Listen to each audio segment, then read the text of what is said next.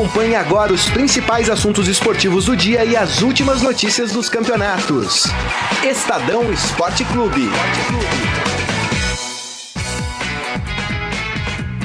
Muito bem, começando mais um Estadão Esporte Clube, hoje sexta-feira, dia 17 de agosto de 2018, e a gente começa o programa logo após a convocação do técnico Tite, a convocação da seleção brasileira, que vai disputar dois amistosos, enfrenta os Estados Unidos e também a seleção de El Salvador nos dias 7 e 11 de setembro. Ambos os jogos acontecem nos Estados Unidos. Falaremos também da classificação do Palmeiras na Copa do Brasil, da eliminação do São Paulo na Copa Sul-Americana e, claro, a rodada do final de semana do Campeonato Brasileiro. E hoje ao meu lado aqui para fazer este programa está ele, Renan Cassioli. Tudo bem, Renan? Bem, Grisa. Boa tarde, boa tarde, Carlão. Sempre aqui na, na mesa dando apoio pra gente. Boa tarde para vocês que estão acompanhando. Acho que hoje é um dia propício pra galera entrar aí nos comentários e palpitar, cornetar, dizer o que, que achou, porque é. a lista do Tite tem um monte de novidade, né, Grisa? Verdade, muita renovação na, na lista do Tite. Era uma dúvida que a gente tinha após a, a Copa do Mundo, se o Tite já ia começar é, logo na sequência uma renovação, já que a seleção tinha um, um, uma média de idade ali um pouco alta, né? Então não se sabia quando o Tite ia começar essa renovação, já pensando em Copa América, que é o ano que vem, e é aqui no Brasil, né? Então o Tite aí já pensando em montar uma seleção forte para poder aí encarar esse torneio. Mas vamos lá, sem mais delongas, vamos aos convocados pelo Tite para esses dois amistosos. Goleiros: Alisson do Liverpool, Hugo do Flamengo. Ó, esse aí eu não entendi nada, viu, gente? E Neto do Valência. Ô, Tite, tem Vanderlei, tem Cássio, tem toda uma galera. Tá louco, hein? Vamos lá, na defesa, Alexandro da Juventus, Dedé do Cruzeiro, Dedé já era meio que bola cantada, né, que seria convocado. Fabinho do Liverpool, Fagner do Corinthians, Felipe do Porto, Felipe Luiz do Atlético de Madrid, Marquinhos do PSG e Thiago Silva também do PSG. No meio-campo, uma novidade: Andréas Pereira do Manchester United, Arthur do Barcelona, outra novidade, Casemiro do Real Madrid, Fred do Manchester United, Lucas Paquetá do Flamengo, outra novidade, Felipe Coutinho do Barcelona. E aí, outro que eu não entendi a convocação, Renato Augusto do Beijing. Atacantes: Douglas Costa da Juventus, Everton do Grêmio, mais uma novidade, Roberto Firmino do Liverpool, Neymar do PSG, Pedro do Fluminense, mais uma, e o William do Chelsea. Aqui, olhando essa convocação, as novidades eu entendo. Agora, Hugo do Flamengo e Renato Augusto do Beijing, esses dois eu não entendi a do Tite.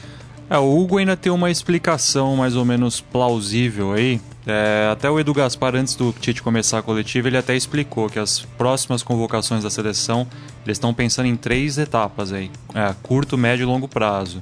E que essas convocações, como a de hoje, são para esse processo de curto prazo, que é a observação até o fim do ano, praticamente. E aí, a partir do ano que vem, começam as convocações já pensando em Copa América. É, o Hugo, a questão é a seguinte: o Ederson, que foi para a Copa do Mundo como goleiro da, da, da, seleção também, ele não foi convocado por motivos pessoais, alegou uhum. a comissão técnica da seleção. E eles aproveitaram a oportunidade para levar esse Hugo, que é um garoto, acho que tem 18 anos, se eu não me engano, do Flamengo. Levou mais para ter o moleque ter experiência, observação. Se o Hugo que chama atenção, é um garoto, um goleiro de 1,99m Bem alto. Até alto. Mas, mas, mas não jogou, mal jogou, nem sei se aí, jogou alguma é, vez em ti, no é time profissional. Uma, eu acho que é mais uma convocação, de ah, repente, ah, pensando até em. Ah, mas desculpa, meu. Seleção brasileiro não é para isso. Se é um goleiro que já estava sendo experimentado na equipe titular do Flamengo, se é. Seleção brasileira principal não é para esse tipo de coisa. Não é para levar um cara que nunca jogou uh, mais de uma partida na equipe titular, que nunca, enfim Pode ser que vai bem na base, mas aí é pra categoria de base, não é pra, pra seleção principal. É a minha então, Grisa, mas é que assim, eles iam levar o Ederson, aí o Ederson não pode. Sim, Uma leva opção- outro. Uma opção que eles Você poderiam tem levar... Fábio do Cruzeiro, você tem Vanderlei do Não, Santos, tudo você bem. tem... O Vanderlei seria uma opção, o Fábio do Cruzeiro também seria uma opção, mas o Fábio também já tem a questão de idade, que já não é também um, É. um garotão. É, E assim, eu até anotei aqui a, a- a lista né, toda de, de ausências, de novidades e tudo mais. São. Deixa eu contar aqui, ó. Um, dois, três. São 13 jogadores convocados hoje que também fizeram parte do elenco da Copa do Mundo. É o Alisson, o Fagner, o Felipe Luiz, o Marquinhos, Thiago Silva, Casemiro, Fred, Coutinho, Renato Augusto, Douglas Costa, Firmino, Neymar e William. Uhum. E tem um, dois, três, quatro, cinco, seis... Dez jogadores que não foram chamados, é, que fizeram parte do elenco Sim. da Copa do Mundo e não foram chamados. E alguns tem- também têm explicação, tem lógica. O Cássio, que você pode explicar por duas razões. Primeiro, porque eu acho que ele não vivia melhor da- das fases dele no Corinthians, É. nesses últimos jogos. E também o- a comissão técnica da seleção explicou que eles tiveram um critério de só pegar um jogador de equipes envolvidas nas semifinais da Copa do Brasil. Como eles já convocaram o Fagner, não poderiam levar nenhuma, nenhuma outra peça do Corinthians, acho que também por isso o Cássio tá fora. O Ederson, que eu já expliquei que foi por uma, uma- um motivo pessoal. Miranda, que também a gente já imaginava que ele tivesse já chegado o fim do Por ciclo causa da dele. idade. É, o Jeromel, acho que também é uma. Para mim é uma surpresa. É, é verdade, tem porque razão. o Jeromel, assim, o Grêmio tá eliminado da Copa do Brasil, não teria por que eu não chamar o Jeromel. Poupá-lo, né? Poupá-lo. O Marcelo do Real Madrid, que eu também não sei se na coletiva o Tite já explicou por quê, mas eu imagino que o Marcelo ainda faça parte dos planos da seleção. não- É. Talvez tenha pedido pra não ser convocado nesse momento. O né? Danilo, que se machucou durante a Copa, ainda Isso. está em recuperação.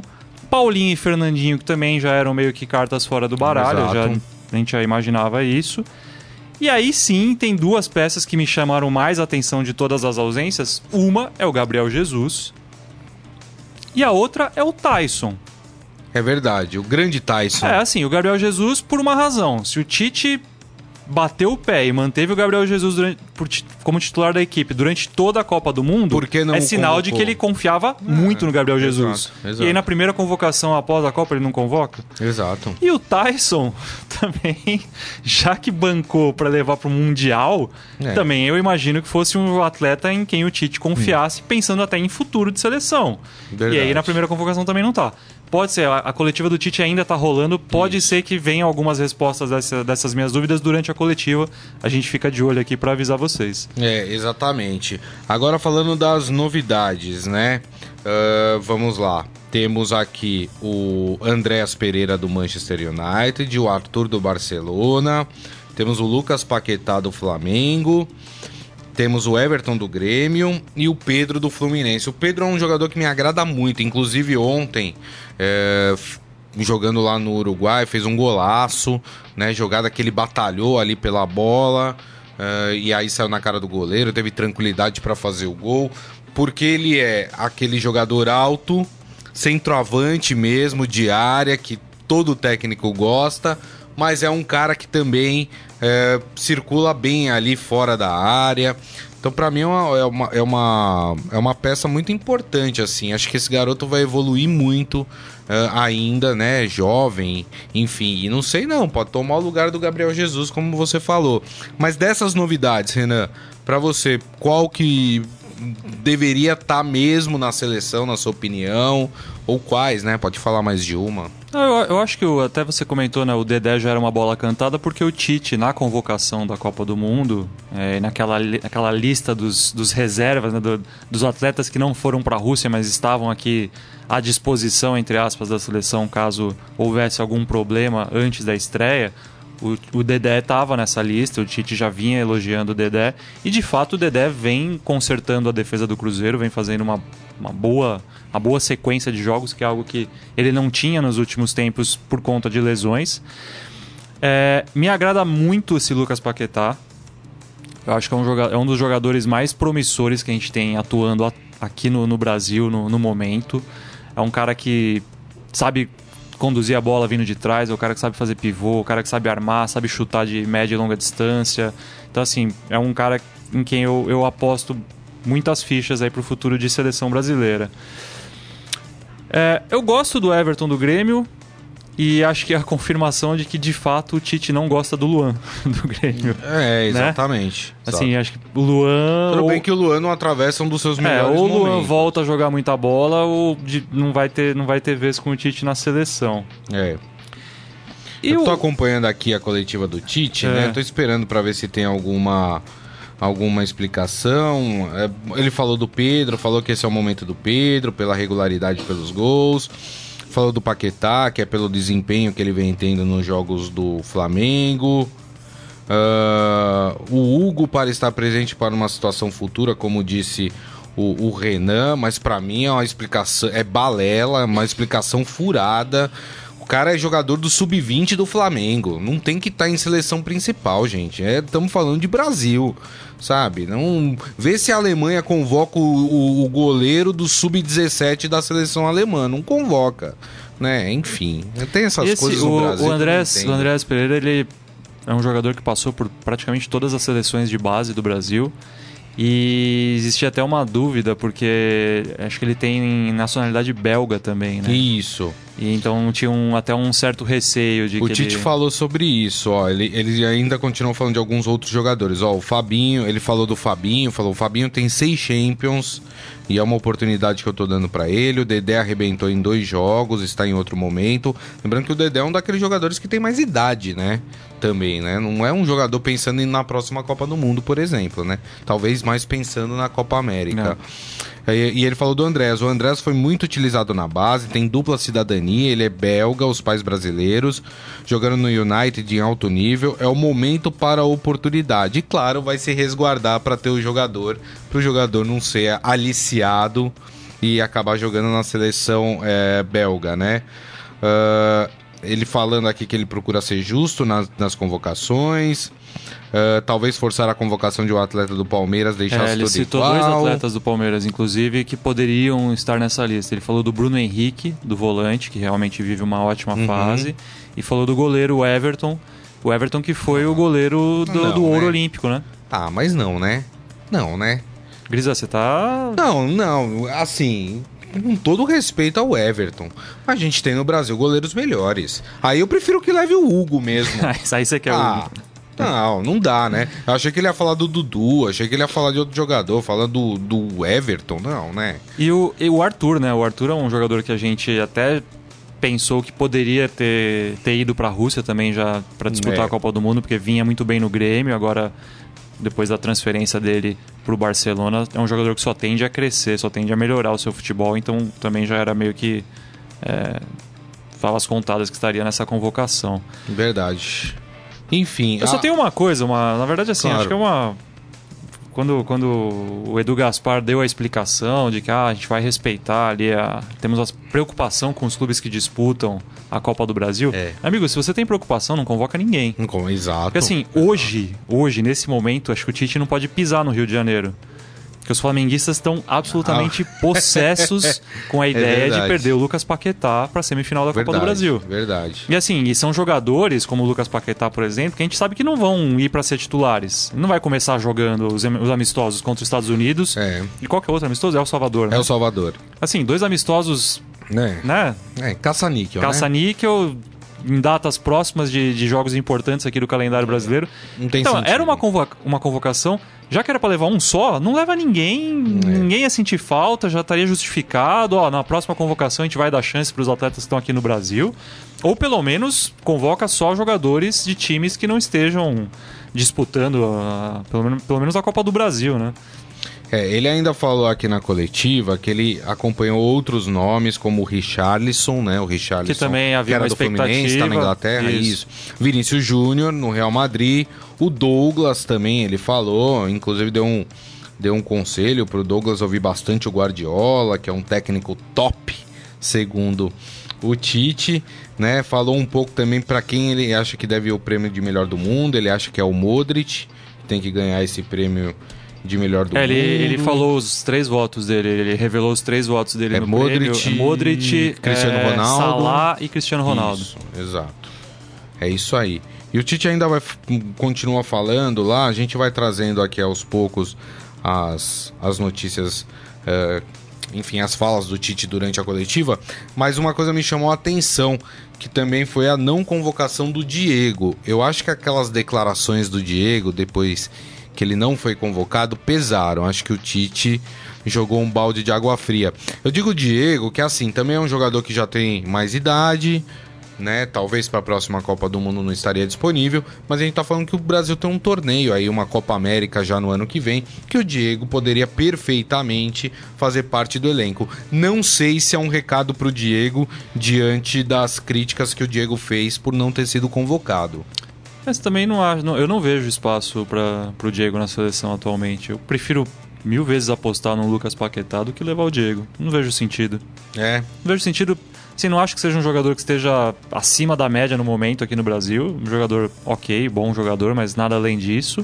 E é um jogador que não tem mais é, idade para estar no próximo ciclo de, de, Copa do Mundo. Menos que estivesse arrebentando, jogando muita bola, você ainda abri, pode abrir uma exceção. Mas acho que tem outras peças hoje bem à frente do Diego. Aí.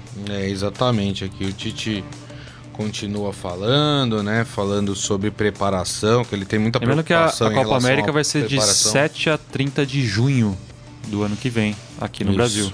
Ou seja, o calendário vai estar tá apertado aí, mais um ano aí para as equipes brasileiras, né? É, aliás, equipes sul-americanas de um, de um modo geral.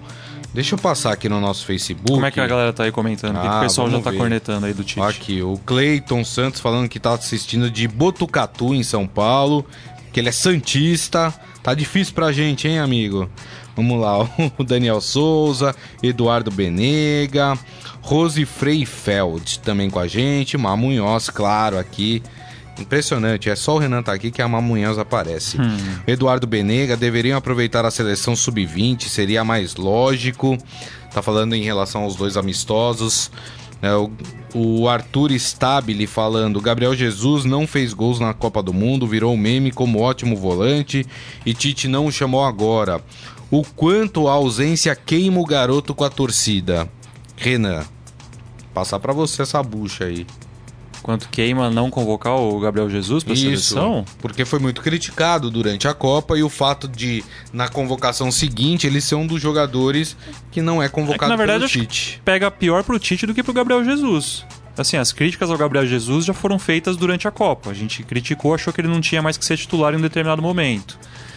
Assim, se ele voltar a ser convocado, não acho que ninguém vai falar, nossa, que absurdo o Gabriel Jesus ser convocado novamente. É um jogador ainda promissor, é um jogador de seleção que ainda pode ter futuro na seleção, mas para mim pega muito pior pro Tite. É. Di diante do que eu já expliquei, de não ter uma coerência com a linha que ele apresentou durante a Copa e a linha que ele apresenta agora pós-Mundial. É, também não entendi não. Uh, quem mais? Isaías Rodrigues falando, lembrando que o Valentim foi demitido lá no mundo árabe. Mas já? Três jogos, né? É. Foi demitido parece que, que se encrencou com o Sheik lá, dono do time. E aí o Sheik falou: não, tá fora. Uh, a Maria Ângela Cassioli, né, aqui com a gente. Ontem ela falou que fez bife milanesa, viu? Deixou eu, a gente eu, com vontade aqui. Eu perdi, cara. Perdeu, perdeu. Eu perdi, tava de folga e perdi. Tá vendo? Lobo Fabrício com a gente também. Uh, quem mais aqui? A Fátima Brás também, toda a turma. Mande a opinião Mas de aí, vocês. O pessoal, pessoal sobre não, os... pessoal é, não deu sugestões aí de nomes. O pessoal gostou da convocação, ah. né? Ninguém criticou a convocação do Tite, falou alguma coisa. Enfim. Não vou nem perguntar pro Renan sobre esses amistosos, porque não vale absolutamente nada, nada né? É o Salvador, me desculpa, né? Mas parece o amistoso que a Argentina fez com a Haiti antes de ir pra Copa do Mundo, né? Aliás, Só pra ter um bom resultado. É, aliás, né? perguntaram também pro Edu Gaspar sobre quando que o Brasil vai voltar a jogar no Brasil, né? Até pensando em Copa América, e o Edu Gaspar disse que ah, a gente prevê pelo menos uns dois amistosos aqui, mas não, é. não precisou quando. Eu acho que o Brasil, até pensando em Copa América, já podia até emendar uma sequência de amistosos por aqui. Mas aí entra a questão comercial, a questão da empresa que gerencia a questão de amistosos da seleção, já são buraco um pouco mais embaixo. É. O, inclusive o, o, Edu deu uma resposta porque perguntaram por que, que o Brasil está fazendo amistosos com seleções fracas, né? E, e, ele falou que a ideia é sempre jogar com os melhores adversários que, que forem possíveis, mas ele falou que com a Nations League uh, dificulta porque tem menos europeus dispostos a fazer amistosos aí, enfim, né? A gente tá aqui, Segue. a gente tá polemizando aqui a lista do Tite e a Argentina que convocou sem o Messi agora, há pouco. Mas, o- mas o Messi pediu pra não ser convocado até o final do ano, né? É, acho que vai pedir pro resto da vida, né? É, Porque- também acho. Ah, Aliás, vários. O Di Maria também pediu É. pra não Ah, ser ele convocou convocado. o filho do Simeone. É. Então- O, o Otamendi pediu pra não ser convocado também. Dizer, ih, rapaz, o negócio tá, tá, tá feio lá, viu? Tá pior do que a gente, viu? Mas é isso aí. Bom, falamos sobre seleção brasileira. Vamos começar então falando dos jogos de ontem. Vamos começar pela Copa do Brasil. Palmeiras classificado.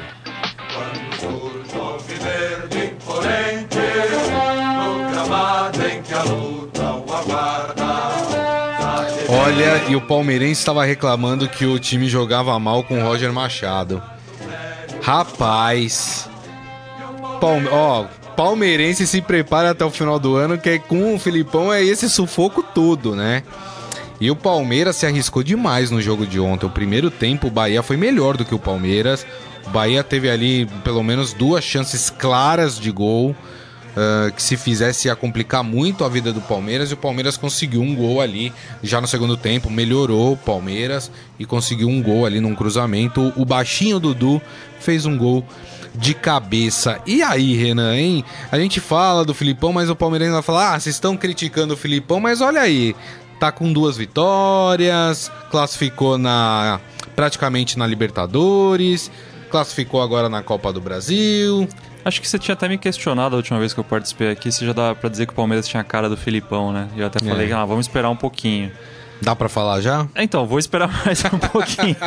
Mas tem uma coisa que tem que ser destacado: o Palmeiras já tem cinco jogos sem sofrer gols. É. Isso verdade. é importante. É. Importante pensando que o Palmeiras tem tantos mata-matas daqui em diante em Libertadores e Copa do Brasil.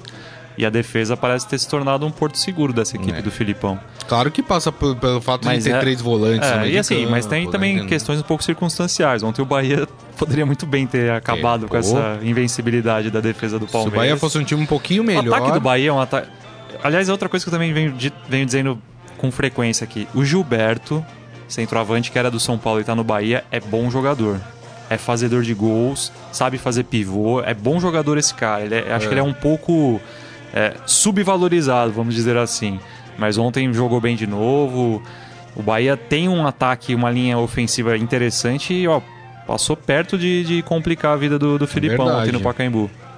É verdade. Mas é um Palmeiras que, pelo menos, é, aparentemente passou aquele, aquela fase de, de susto da torcida, de achar que ah, hoje, ah, hoje acabou. Hoje, Hoje acabou, é. hoje o Palmeiras perde, hoje vai, a gente vai poder ter É. razão para ser a, a turma do amendoim de sempre. O Palmeiras está sendo um time seguro. É, e é um time que vence de pouco, né? Sim. Já tinha vencido o Vasco em casa por 1 a 0 Venceu agora o Bahia por 1 a 0 né? É, é o time, é o típico time do Filipão. É. Fecha a casinha primeiro. Vamos ver ligação direta pro E ataque mim- o tempo inteiro com, com o centroavante que estiver jogando É. ali. É, é a cara do Filipão. Ganhar por 1 a 0 E pra mim, Renan, fica muito claro que o Palmeiras abriu mão neste momento de, de jogar como a sua torcida espera que, que jogue. A diretoria queria um time que encantasse, não só vencesse como encantasse, mas parece que a partir do momento que eles falaram, não, vamos trazer o Filipão, falaram, vamos esquecer essa história de jogar bonito, porque a gente precisa ganhar título, a gente precisa dar uma resposta pro torcedor. Quem é o cara que em mata-mata consegue é, ir bem? É o Filipão. Então vamos trazer o Filipão. Ah, e, é, e é, um, é um direito legítimo da diretoria É. querer isso. Fala, tá bom, chega, vamos, não, não queremos mais ser a, a equipe modelo do Brasil. Queremos ser uma equipe vitoriosa e Mas com é taças estranho- na galeria. É estranho pelo. Sim. ah, pela fala, né? Que o Roger não agradou porque o time não convencia. O time do Palmeiras não é que não convence com o Filipão, mas não tem o futebol que se espera que o Palmeiras tenha, com os jogadores que tem. É, e até quando a gente sempre fala, né, ah, pro elenco do Palmeiras, ah, porque o elenco do Palmeiras. E o elenco do Palmeiras não tem ninguém na seleção brasileira. Não teve ninguém na Copa, não É. teve ninguém pós-Copa. Então, assim, será que a gente também não, É. não supervaloriza demais a. Então, eu, eu defendo aqui que tem que se cobrar assim. O palmeirense não faz isso e, e a diretoria pouco também. Mas tem que se cobrar o Alexandre Matos. Ele é o diretor do, de futebol do Palmeiras. Ele é responsável pelas contratações do Palmeiras. Ele precisa ser cobrado. Que o Palmeiras, acho que se a gente for fazer uma conta, talvez junto com o Flamengo sejam os times que mais gastaram para formar um elenco. E inclusive mais gastam em salários também, né? E o Palmeiras não consegue ter essa superioridade toda que, que é pregada quando o Palmeiras faz todas essas contratações. Acho que precisa começar a questionar o trabalho do Alexandre Matos, sim. Né? É, o Palmeiras é um time forte, mas é, tá longe de ser o time que a gente imaginou que seria né, É. dominante no, no, no cenário brasileiro nas duas Exato. últimas temporadas. Exato. Ó, uma última notícia aqui do Palmeiras, né? A gente falou ontem que o STJD estava julgando a impugnação lá da final do Campeonato Paulista. Ah, o STJD hum, foi ontem isso, né? Aceitou o pedido do Palmeiras para julgar o caso, mas, Mas ainda- adiou a Isso. decisão. É, o mérito ainda não foi julgado, ele Isso. só. des- É como se o tribunal tivesse dito: tá bom, Palmeiras, a gente vai julgar o caso de vocês, beleza, vocês É. ficam felizes assim, mas muito provavelmente também vão recusar o mérito É, da, da é. questão. A- Até o, o relator já até antecipou o seu voto, né? É, pela continuidade do, do também- resultado em campo, né? Sem querer ser o, o chato do dia, mas. Ah, os, os- os outros membros do nosso glorioso STJD pediram vistas porque precisavam de mais tempo para analisar É. o caso. Meu amigo, será que não deu para analisar Não o deu, caso? exatamente, ainda? né? Quando é que foi a final do Campeonato Paulista? Foi 8 de em- abril. 8 de abril, né? E agora vai ficar para acho que 12 de setembro. e se não tiveram me um mês aí de Copa do Mundo que podiam analisar, né? Não, que será que não dá de tirar folga, logo da né? frente, resolver e falar, tá bom, ó, acabou, decidiu isso, gostem ou não gostem, é isso, tá bom? É isso, é. Pelo Mas menos não, ficar botava um, um final é, nessa história. Meu Deus né? do céu. Então vamos lá, ó, as semifinais da Copa do Brasil, o sorteio para definir horário, mando de campo é só no dia 22 de agosto, que é a próxima quarta-feira. Mas foram definidos já a final, as semifinais Corinthians e Flamengo, grande jogo. Quem é favorito nesse confronto, Renan? Flamengo. Flamengo, também acho. E Palmeiras e Cruzeiro é o outro confronto. Quem é o favorito aí? Coluna do meio. Coluna do meio? Eu não sei, cara. Olha, entre o time do Filipão e o time do Mano Menezes, eu não. não tenho. Não tenho como opinar. O Cruzeiro provavelmente sem o Dedé na primeira partida, né? Isso vai ter um, É, vai ter um peso. eita, vai ter um peso. Isso vai ter tá peso. Eu já imagino o Mano Menezes, já deve Não, estar deve preparando tá a primeira coletiva dele, vai é. ser aquela. É. Vai ser rabugento, como é, como é o, o habitual do Mano, mas Acho- até, acho que até com razão nesse caso. Acho que quando ficar mais próximo, acho que vão liberar. Até porque a CB é a CBF jogando contra o seu próprio campeonato, né? Ah, mas não costuma liberar, hein? É. Não costuma liberar. Se, se a CBF tanto pede para os times colocarem força máxima nos seus torneios para valorizar o torneio, Ah. se tirar um jogador como o Dedé, que é uma das peças mais importantes do Cruzeiro hoje, para participar de jogos contra Estados Unidos e El Salvador, aí, né, a culpa é da CBF de não valorizar o próprio torneio.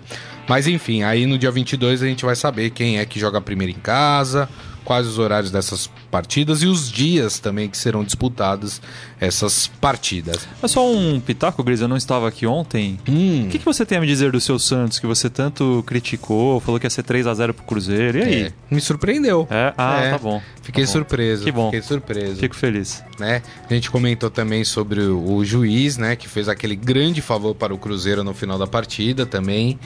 Enfim, falamos de tudo isso, né? Falamos também dos três jogadores do Santos que cobraram pênalti, parecendo que estavam com, com um quilo no pé, né? Mal demais, mal demais. Mas enfim, vamos falar Teve- teve um, mas teve um pênalti que o Fábio foi muito bem. Não foi o do Jamota. Não, O- foi o primeiro que perdeu. Quem perdeu É, o Foi o primeiro? Bruno Henrique. Foi uma boa defesa do É, Fábio. foi dos pênaltis cobrados, Boa foi o que foi cobrado mais no campo. Foi um pênalti forte no é. canto. O Fábio Agora, esticou bem o braço ali Giamota. Giamota eu já defendi, que depois do pênalti perdido, o presidente podia virar pra ele e falar assim: Jean, estamos te negociando, viu? Você vai jogar lá no Araraquarense, tá? É, você vai disputar lá o Campeonato Paulista. Jean Mota não é jogador pro Santos, né, gente? Vamos falar do São Paulo. Salve o tricolor paulista, O que falar do São Paulo? Rapaz.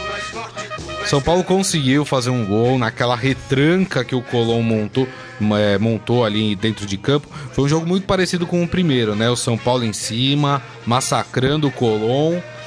é, e não conseguindo fazer o gol. Aí, num petardo de fora da área do Lisieiro. do Lisieiro, São Paulo conseguiu abrir o, pla- o placar como os resultados se igualaram, né? O Colón tinha vencido por 1 a 0 foi para os pênaltis. E aí, todo mundo batendo bem, batendo bem. É uma decisão por pênalti até raro de se ver ultimamente. É, todo todo, mundo mundo, batendo batendo, bem bem. o pênalti.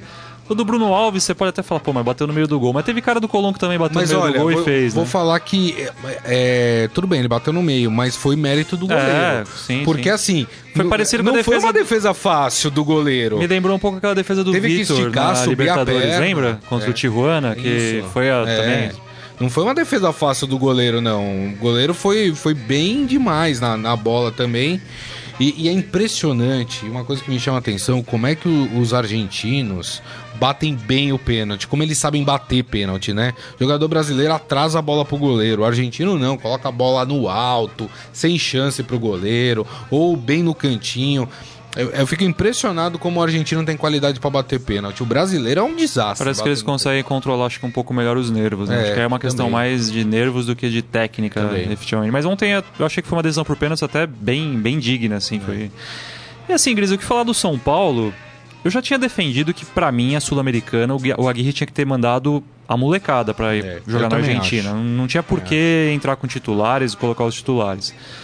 O que, não, o que não significa que eu ache bom o São Paulo ser eliminado da Sul-Americana. Não é bom você ser eliminado de torneio em nenhum momento. Seria bacana o São Paulo continuar tendo duas competições ali para disputar, mas desde que o Aguirre aproveitasse para observar jogadores, para colocar reserva, para colocar molecada. Não era torneio para utilizar os titulares. Fazer que- algumas observações, né? Foi o primeiro jogo como titular do, do Carneiro, do, do. Uruguaio. Teve Que também alguns foi uma- lances interessantes. Foi uma surpresa, porque tava todo mundo esperando que o Trellis fosse começar Isso. jogando. Ainda bem que não foi, né? Porque o Trellis é outro que também não sei o que tá fazendo no São Paulo, mas, enfim. Então, eu acho que assim, fica como alento o fato de que o São Paulo foi eliminado, pelo menos vencendo a partida, e vencendo fora, que, vence, que é uma das características desse time do Aguirre. O São Paulo tem a melhor campanha de, de visitante do Campeonato Brasileiro e mostrou que joga, consegue jogar bem tanto dentro quanto fora de Verdade, casa. Foi lá na. Argentina, ganhou, o Neném ainda colocou bola na trave numa Isso. cobrança de falta belíssima. Então, assim, acho que fica o alento do time ter jogado bem, né? Isso. Ter o famoso saímos de cabeça erguida. Saímos de cabeça É, porque erguida. saiu com uma vitória, né? Sim. Mas tem o outro lado que a gente tem que falar também, que pega um pouco do Aguirre, mas pega principalmente o histórico do São Paulo. É. Essa foi a 19 eliminação do São Paulo em torneios mata-matas, E a desde que ganhou o título da Sul-Americana de E a- 2012. se eu não me engano, a sexta seguida por pelo, nos pênaltis, É, né? e o Aguirre, por mais que a gente não vá agora achar que o trabalho dele tá errado, Claro. que tem que mudar tudo, é a terceira do Aguirre. As três elimina- eliminações do São Paulo nesse ano foram com Aguirre. É verdade. isso. Copa do Brasil, Paulistão e Sul-Americana. As três estão na conta dele. É, eu só, eu Pesa. só tiro o Copa do Brasil e, e, e Paulista da- da- das mãos do Aguirre, porque ele tá, era há muito pouco Sim, tempo que ele tava sim. no São Paulo, tava pegando ainda o time É, do Dorival. é, o que eu quis dizer um é que assim, isso entra na conta do Aguirre. Claro, lógico, ele era o técnico. Ele era o técnico. É. E a da Sul-Americana já tem que entrar mesmo, porque Agora, já era uma decisão completamente eu- dele. Eu achei interessante a declaração do goleiro Jean do São Paulo depois do jogo. Até meio deprimido assim, né? Ele falou assim: é dolorida para alguns porque eu estava tendo oportunidade na Sul-Americana. Infelizmente, acabou pra mim. Assim, quer dizer, ele acha que ele não O vai jogar Jean, nunca mais. O Jean. E aí é- eu faço aqui, é uma, mais uma, uma opinião do que informação de bastidor nem nada. O Jean não é um cara fácil. Ah, é? Lembra que ele já teve aquela treta com o Sidão? Sim. trocaram aquelas mensagens em redes sociais, Lembro, alfinetada daqui, alfinetada dali. Então, assim, ele já não é um cara muito fácil. E certamente essa declaração dele tem a ver com uma insatisfação de não ter tantas oportunidades quanto ele acha que ele deveria merecer no, É, no achei time. meio, meio estranho essa. E tem uma coisa, aí, aí, é, aí é corneta pura. Aí pode É. ser que algum preparador de goleiros entre aí no, nos comentários e me desminta, fala, meu, você não, não entende nada do que você tá dizendo. Mas, Jean, precisa da, daquele circo todo antes da cobrança de pênalti dos caras? É. Fica num canto só e aponta pra um lado e, E fica pulando. pulando, faz assim. Amigo, fica no meio do gol. Escolhe se você vai pular, se você vai adivinhar, se você vai esperar, mas assim não Exato. precisa fazer aquele. É a mesma coisa de jogador que faz 50 paradinhas, dá uma pirueta, um giro, uma cambalhota É. antes de bater o pênalti. O goleiro não precisa fazer tudo isso. O goleiro, se é pegador de pênalti, ele Verdade. fica ali no lugarzinho dele e pega e pronto. Então, esse é, esse é o momento corneta. Se Não, tiver algum mas- preparador de goleiros que fale, não, mas ó, é. estatísticas mostram que goleiros que escolhem, que ficam parados num, num canto da, da baliza antes do pênalti, tem uma probabilidade maior de defender. Ó que o, Por favor, ó que o Muralha fez isso e não deu certo, É. né? Vou pular todas no mesmo canto. É. Todo mundo chutou no outro. Aí... Mas enfim, aí foi méritos também do time É. da Argentina que bateu muito bem as Bom, penalidades. vamos falar também um pouco do Fluminense, até porque o Fluminense venceu lá no Uruguai, gol do- é, contra o Defensor. É, pode, pode tocar o hino. Os belos hinos dos times. Venceu com gol de Pedro, que foi convocado hoje pelo Tite para os amistosos da seleção brasileira. Um belo gol, como eu já disse, encobrindo ali o goleiro. É, o Fluminense que agora enfrenta o Deportivo Cuenca do Equador. O Fluminense já tinha ganhado a primeira, né, por 2 a 0 Isso. E, e o que faz também, essa, falando aí um pouco da eliminação do São Paulo, só São Paulo e Vasco caíram fora, né? Os outros, São e brasileiros, os outros brasileiros avançaram. Aliás, a gente vai Fluminense, ter um, um confronto brasileiro único, né, nas oitavas de final aí entre Botafogo e Bahia. Isso, Botafogo também passou, então. Ah, falei, é, ser eliminado de torneio não é bom pra ninguém. Esse papo de que, ah, não, agora é bom porque vai focar só um, só um campeonato. Não. Eu acho que depende dos casos. Eu acho que pro Santos a eliminação do- da Copa do Brasil foi positiva. Até porque, até, porque, focar. até porque entra dinheiro, você vai classificando, você vai ganhando dinheiro por É. passar de fase. Então, assim, bom não é. Bom não é. É, depende da fase do time, né? É, e aí, deixa eu passar aqui os confrontos das oitavas de final da Sul-Americana. Ah, além de Botafogo e Bahia, Deportivo Cuenca e Fluminense, outro brasileiro que está classificado é o Atlético Paranaense, que enfrenta o Caracas da Venezuela. E aí o Atlético Paranaense precisa planejar muito bem essa, essa viagem, porque voos para a Venezuela não estão sendo fáceis. Não só Logística né? para lá é Estadia. tudo, tudo tá Leve sendo tudo, porque a difícil. situação lá tá difícil. É, lembro que o Corinthians teve que levar, inclusive, cozinheiro, teve que levar alimento daqui para e poder até acho que fez até atletas. doação pro, pro time Isso. contra o qual foi jogar, né? Exato, exato. Ah, a gente vai ter alguns confrontos interessantes. Olha que grande confronto que a gente vai ter na Sul-Americana. São Lourenço e Nacional do Uruguai. Belo jogo um esse jogo, também. um jogo que poderia ser de Libertadores facilmente, né? De mata-mata de. Libertadores. A gente vai ter, é, por exemplo, confronto colombiano entre Santa Fé e Milionários. Bacana também. né? LDU e Deportivo Cali, Júnior Barranquilha e o Colón, que eliminou o São Paulo. Teremos um confronto argentino, Defensa e Justiça. Lembra, São Paulo? É, foi a, foi a, a penúltima agora, É. né? Já não é mais a última eliminação. Vai, vai jogar contra o Banfield, né? Dois times argentinos. Esses os confrontos da Copa Sul-Americana. Vamos falar um pouco de campeonato brasileiro. Vamos falar do, do Corinthians? Vamos falar do Corinthians.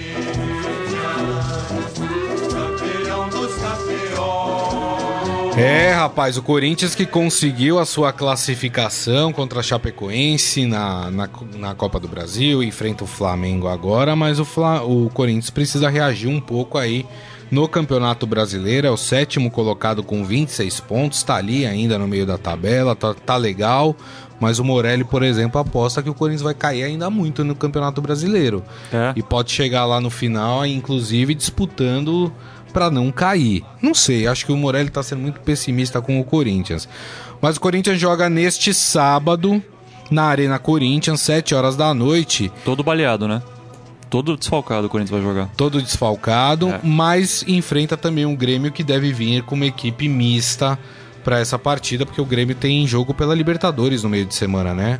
O Corinthians tem, não sei, vou ver aqui. Porque eu acho que, se eu não me engano, é o Santos que tem jogo pela Libertadores. Não sei se, se Dia Grêmio tem. 21, Santos vai 21 jogar do Santos. é. Eu vou dar uma olhada aqui, mas, mas não sei. Mas fala desse Corinthians. Então, não, eu falei que o. Corinthians vai jogar desfalcado. O Corinthians tem problemas. O Cássio, que tá suspenso, não vai jogar, vai ter que entrar o Walter.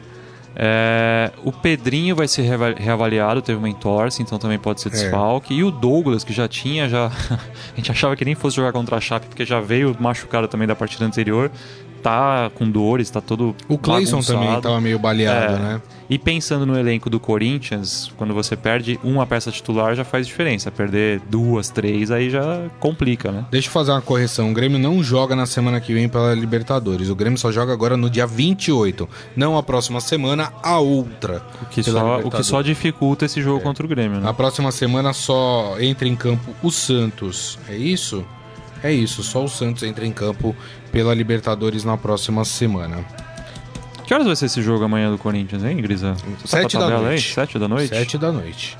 Jogo bom pra ir assistir, né? Porque Jogo ainda bom. dá pra ver o jogo, aí depois dá pra sair, pra comer uma pizza, né? Jogo bom, jogo interessante. E pra É. mim, com principalmente se o Grêmio vier com, com sua força máxima, E- e deve Grêmio, ir, né? o Grêmio favorito. E deve ir, porque não tem jogo no meio de semana, dá pra descansar bem os jogadores.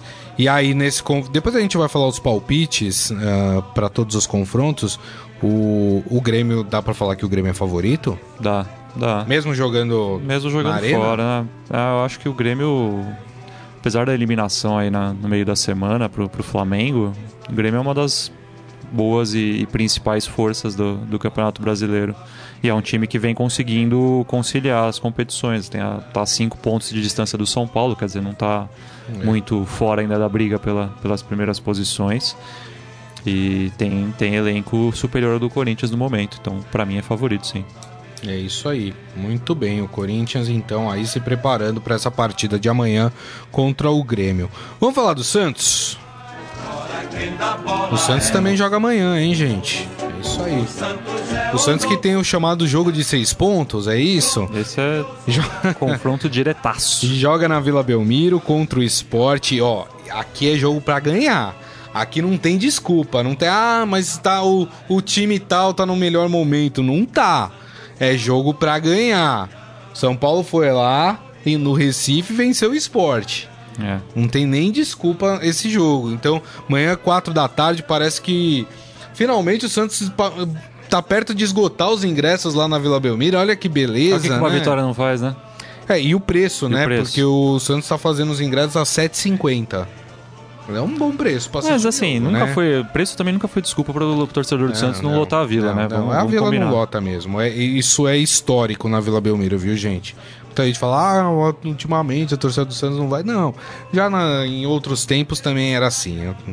É, teve, teve entrevista do Cuca, eu tô vendo agora que É, tá começando falando- a subir, e ele falou uma coisa que eu vim até comentando aqui, né? Que o Cuca e a diretoria do Santos parece que não, não tinham falado a mesma língua em relação à contratação de reforços estrangeiros. Porque parecia sempre que a diretoria ia atrás de um, de um gringo e o Cuca, a hora que chegava, batia nele, voltava É. e ele recusava. E o Cuca falou sobre isso, dizendo que não existe nenhum tipo de veto dele a contratações estrangeiras. Vou até falar a aspa dele aqui, abre aspas para o técnico Cuca.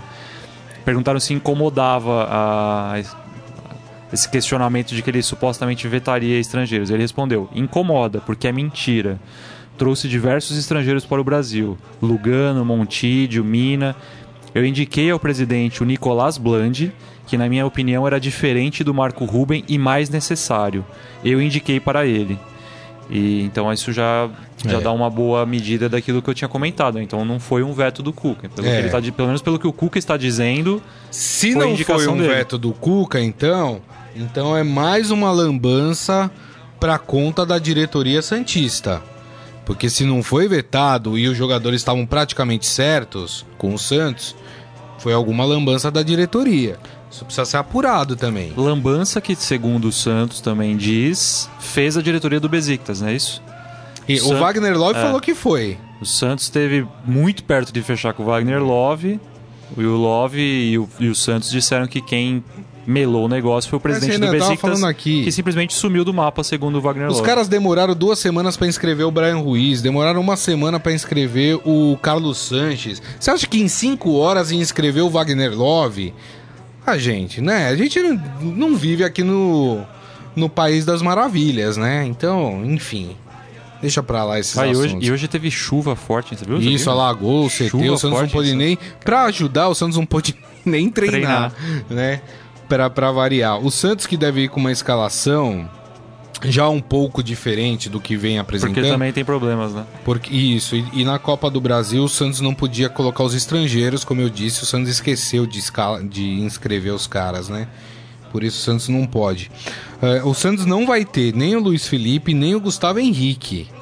Quer dizer, que são os Ah, o dois Gustavo zagueiros. Henrique, eu achava que o Gustavo Henrique fosse entrar pra... Ah, não, desculpa, desculpa, desculpa. A o é Gustavo essa. Henrique tá pendurado, É. ele não tá, tá fora. O Luiz Felipe não joga essa partida e, inclusive, não, não deve jogar nem as duas partidas pela Libertadores, o que É. é bem preocupante. Porque o Gustavo Henrique tá mal, o Gustavo Henrique tá lento demais. Não era lento desse jeito, né? Mas, enfim, no, no jogo contra o, o Cruzeiro ficou bem evidente o quanto que o Gustavo Henrique tá lento. E vai formar dupla com o Lucas Veríssimo, aquele que sempre está para sair e nunca sai. E nunca sai, exatamente. Que é um cara que viu que poderia ter sido convocado pelo Tite, viu? É um cara que tem idade, é um cara que tá bem, é um bom zagueiro, não sei. Tô, tô chutando aqui. Então deve ir com Vitor Ferraz, Lucas Veríssimo, Gustavo Henrique e Dodô. Aí no meio de campo, o Alisson, Carlos Sanches que volta e Diego Pituca. Mas aqui tem um parênteses que pode ser que pinte um Brian Ruiz aí. Eu não acredito, acho que o Brian Ruiz talvez entre no segundo tempo, mas pode ser que ele pinte aí. E na frente, Rodrigo, Gabigol e Bruno Henrique. Esse deve ser o provável time do Santos. É, o Cuca agora pelo menos tem um argumento para dizer, se, né, se ele não mexer tanto na equipe, ele tem um argumento para justificar que foi a vitória sobre, sobre o Cruzeiro. Exatamente. E foi a primeira vitória do Cuca. Primeira vitória dele, a primeira vitória do Santos Santos depois. pós pausa Isso. da Copa do Mundo, enfim. Exato. Nada como ganhar um joguinho para dar uma aliviada. É. Imagina jogar com o Sport amanhã. O Sport tem 20 pontos, o Santos tem 18. Imagina entrar em campo amanhã na Vila com essa pressão toda e ainda sem ter vencido nenhuma partida. Então, É. se foi eliminado da Copa do Brasil, mas pelo menos ganhou e deu, uma, deu um respiro pro. E, e mostrou um pouco de Cuca. evolução, né? Mostrou que pode, que esse time tem é, espaço para evoluir, né? E, e como eu disse, né? Com o reforço dos estrangeiros que não puderam jogar a Copa do Brasil. Cara, e que golaço do Bruno Henrique. Se tem uma coisa que eu gosto de ver em futebol é gol de cabeça daqueles bonitos, o cara É, subir lá em verdade. cima e cabecear no ângulo. Meu, que golaço Verdade. do Bruno Henrique. Gosto muito do Bruno Henrique. Vamos para nossa sessão palpitaria, então. Vamos, Vamos. começar por essa partida, então, que é a primeira da rodada, né? Santos Esporte, 4 da tarde, Vila Belmiro amanhã. Eu acho que vai dar Santos apertado 1 a 0 1 a 0 Eu vou ser mais otimista, ó. Tô dan- Ó, Cuca, tô dando um voto de confiança, hein? Progrisa ser otimista, Cuca. É... 2 a 0 pro Santos. Os últimos palpites dele aqui, vou te falar um negócio, viu? Tava feia a situação. Olha, eu acho que eu, pensando bem, eu vou falar palpite contrário, porque quando eu falo isso, a coisa ajuda. É, ainda no sábado, 7 da noite, Corinthians e Grêmio na Arena do Corinthians. Eu acho que dá Grêmio 2 a 1 2x1 pro Grêmio. Acho que 1x0 pro Grêmio. Ih, os corintianos vão ficar bravos. Tem Corin- O Cássio Batista marcou, vai, vai chegar aqui na segunda-feira, vai falar: cadê o resultado que vocês falaram na sexta-feira? Porque gente- eu e o Morelli, a gente falou que o Corinthians ia ser eliminado pela Pela Chapecoense. chave, É verdade, eu fui o único que falei que ia dar Corinthians então, aqui. E aí, no outro dia, o Cássio falou: Ele e aí, lembrou. gente, e o resultado que vocês falaram? Calma, calma, gente. Vamos lá, vamos para as partidas do domingo, aquele jogo bem bacana das 11 da manhã, na Arena da Baixada, Atlético Paranaense e Flamengo. Que jogo, hein? Difícil de palpitar, porque o Atlético já não, não vem tão bem na- no seu estádio. Ah, eu vou colocar um empatezinho aí, É. um a um. Para mim, o Flamengo vence por 2 a 1 essa partida. No Beira Rio, o Internacional, que tá bem demais Voando. no campeonato, voando baixo, enfrenta o Lanterna do campeonato Paraná Clube. E aí, sem chance pro Paraná, né? 4 a 0 para Nossa. o Internacional. Nossa. Tá louco, rapaz. Não vai ter Guerreiro ainda, ia- não, né? Não, ainda não. Aliás, não sei nem se o Guerreiro tem espaço no time titular hoje do Internacional. Mas enfim, acho que 2 a 0 pro Inter. Bom resultado também. Vamos para os jogos das 4 da tarde do domingo. No Mineirão temos Cruzeiro e Bahia. É, esse time do Bahia aí ele é meio encardido, não é, tão, não é um jogo tão simples assim pro Cruzeiro, mas é favorito, joga em casa. Cruzeiro ganha 2 a 1 2 a 1 Cruzeiro. Gol do Gilberto no Bahia, sou o Acho que 1 a 0. cara que mais incentiva o Gilberto aqui É. nesse. Acho que 1x0 pro Cruzeiro tá, tá de bom tamanho. No Barradão, Vitória e Palmeiras. Hum, Vitória e Palmeiras. A Vitória também não, É. não ajuda muito, né? A gente a querer dar aqui um resultado zebra, né? Não. Ah, o Pal- Palmeiras ganha 3x1. 3x1, eu, eu, eu acho que o Palmeiras ganha também, mas vou chutar 1x0. Que o time do Filipão não, não, não costuma meter 3, 4 gols, não. 1x0 pra mim pro Palmeiras em cima do Vitória. Depois no Engenhão nós temos Botafogo e Atlético Mineiro. Eu acho que dá Galo. Galo, 1x0 pro Galo. acho que vai ser 1x1 esse jogo. E aí vamos para os jogos do domingo das 7 da noite, no Independência, América Mineiro e Fluminense. Dá Flu. Dá Flu 1x0 também. É, É. Eu acho que dá 1 a 0 para o América Mineiro. E no Morumbi, São Paulo e Chapecoense. Ah, São Paulo É. tem que ganhar. E acho que tem totais condições por, por uma série de, de circunstâncias. Acho que São Paulo ganha 2x0. É, O meu placar é maior, 3 a 0 para São Paulo. Acho que a Chapecoense não tem a menor chance contra o São Paulo. E a Chapecoense vai estar desgastada, né? É, exatamente. Bom, se bem que o São Paulo também utilizou alguns titulares, É. mas. Mas acho que o São Paulo se recupera mais rápido que, que a Chape. Ah, e aí, na segunda-feira, o jogo isolado, Que 8 jogo, da hein? noite. Rapaz, que jogo Se difícil. você esse, estiver hein? passando pelo Rio de Janeiro na É. segunda, compre Não, ingresso. não, não passe perto de São Januário. Vai, vai no Cristo Redentor, É, é. vai no Pão de Açúcar. Vasco e Ceará. Não, Vasco ganha, mas vai ser jogo. Olha que o time do Ceará melhorou, hein? Vai ser jogo sonolento, eu O. Lisca doido. É. É, o Ceará melhorou. Fez uma partida, ó, contra o Santos. Você que falou do Arthur do Ceará, que você Muito bom jogador. jogador, né? Muito bom jogador. Então, só em respeito aí ao, ao Grisa, vai ser 1 a 1 então, vai. 1 a 1. É, gol do Arthur aí. Eu acho que vai ser 1x0 pro Ceará.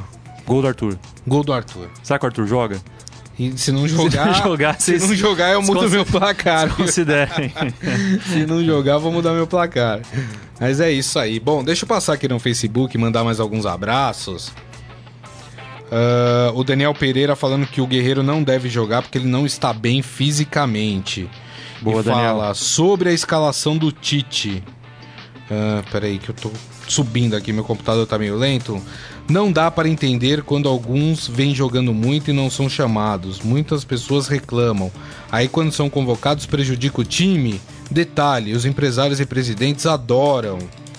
Acho que ele tá falando do- da questão de alguns times ficarem sem os seus atletas, né? Uhum. Que o pessoal reclama quando eles não são convocados e quando eles são convocados as pessoas reclamam também do mesmo Ah, jeito. mas reclamar é com a gente mesmo. É. Eu adoro. só acho que é o seguinte: você tem um torneio, você tem uma Copa do Brasil, uma semifinal de Copa do Brasil, e você tem dois amistosos contra Honduras e Estados Unidos.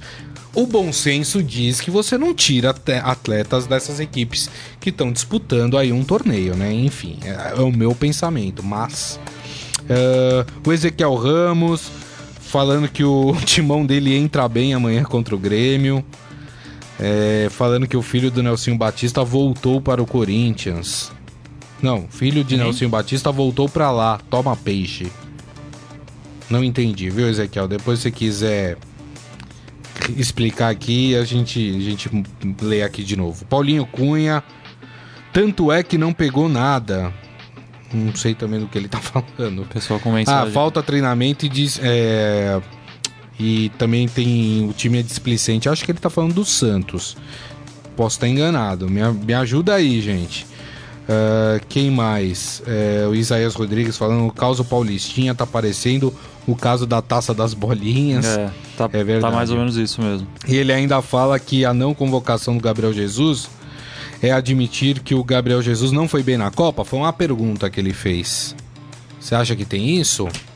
Então, mas aí a essa altura do campeonato o Tite vai fazer esse, esse meia-culpa? Tinha que ter feito na Copa, né? Não depois. É. Ainda durante, é, também concordo com você. O Ezequiel Ramos explicou aqui a mensagem dele, ele falando que o filho do Nelsinho Batista voltou para o esporte. O Eduardo Batista? O Eduardo Batista, exatamente. Baptista? É, Baptista. Pra tentar dar um jeito lá, né, no time. Mas tá difícil, viu? Que o time do esporte também. É verdade, porque o Claudinei caiu, né? Depois Caiu. da derrota pro São Paulo. É. E a família Batista tá com tudo lá no esporte Tá, esse ano, né? Sai o pai, Batista. entra o filho. É, que beleza. Vamos pro Momento Fera. Agora, no Estadão Esporte Clube, Momento Fera. Cara é fera! Renan, você estava acompanhando ontem o jogo do Palmeiras? Não, Não. não. Pois é, muito palmeirense que estava lá no estádio, e também quem estava vendo pela te- televisão, notou um- uma coisa estranha ali no estádio. Eu vou explicar pra vocês o que, que aconteceu. Rapaz. Mas aqui eu acho que é mais explicação do fato do- de um time jogar mais que o outro no estádio. Teve hino do Santos antes do jogo do Meu Palmeiras.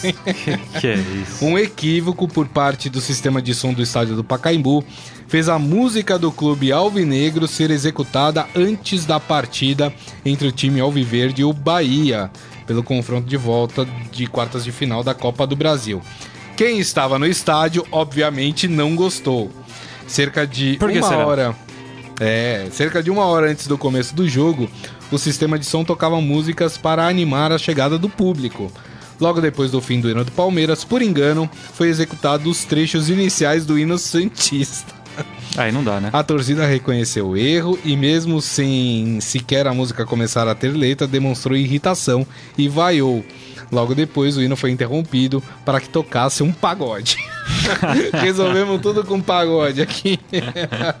Que situação, Ai, hein? rapaz, a- acho que não ficou muito bom pro cara do som, né? Não, não. Então Deve deixa ter, eu colocar um pagode pra ver se a galera deve esquece. ter aqui. dormido com a orelha quente ontem, coitado.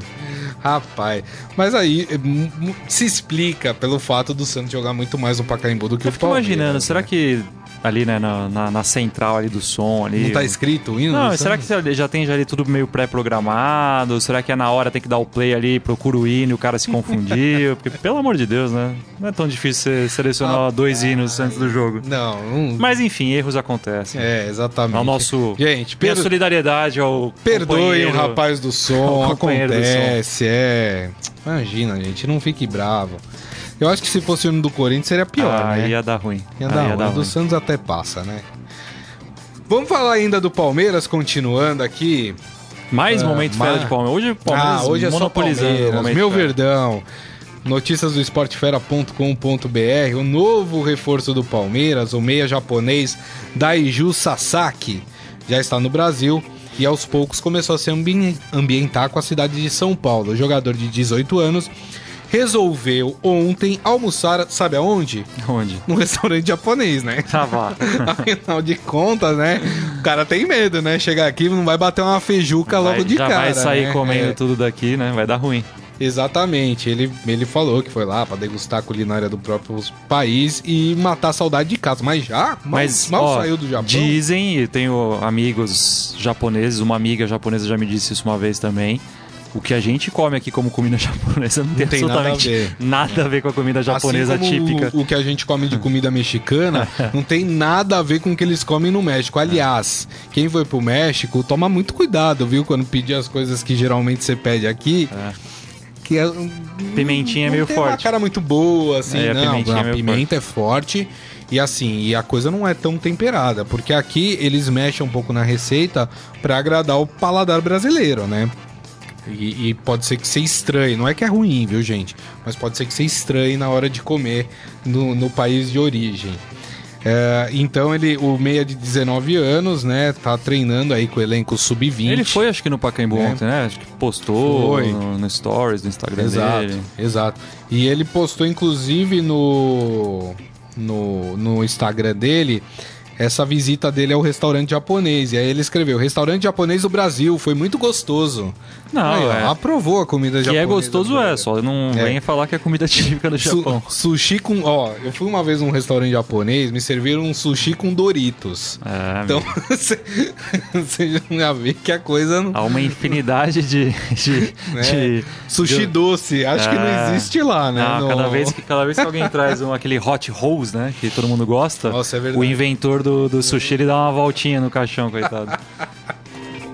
Rapaz, muito bom, viu, gente? E bom, com essa notícia da visita do japonês ao restaurante japonês no Brasil, a gente encerra aqui o Estadão Esporte Clube, agradecendo mais uma vez a presença do Renan Cassioli. Bom final de semana pra você, viu, Renan? Obrigado, Grisa. Obrigado também pra todo mundo que acompanhou a gente. Saio do programa com vontade de comer comida japonesa Olha. feita no Brasil. Olha Verdade, só. hein? Ó, Ia uma, bem um japonesinho agora, hein? uma boa ideia, hein? Mas só não pode o saque, porque a gente ainda vai longe aqui, né? Ah, mas de repente dá uma disfarçada, não? Não, não pode, pô. Que Não? isso? Trabalhar um pouco mais Ó, animado, pe- assim? pessoal do RH que tá ouvindo a gente é, é brincadeira, Tá viu? bom, Não gente. é tá bom. Brincadeira, brincadeira. E pra vocês que nos acompanharam aqui, meu muito obrigado, obrigado pelas mensagens. É, um bom final de semana a todos. Lembrando que segunda-feira, meio-dia, o Estadão Esporte Clube está de volta.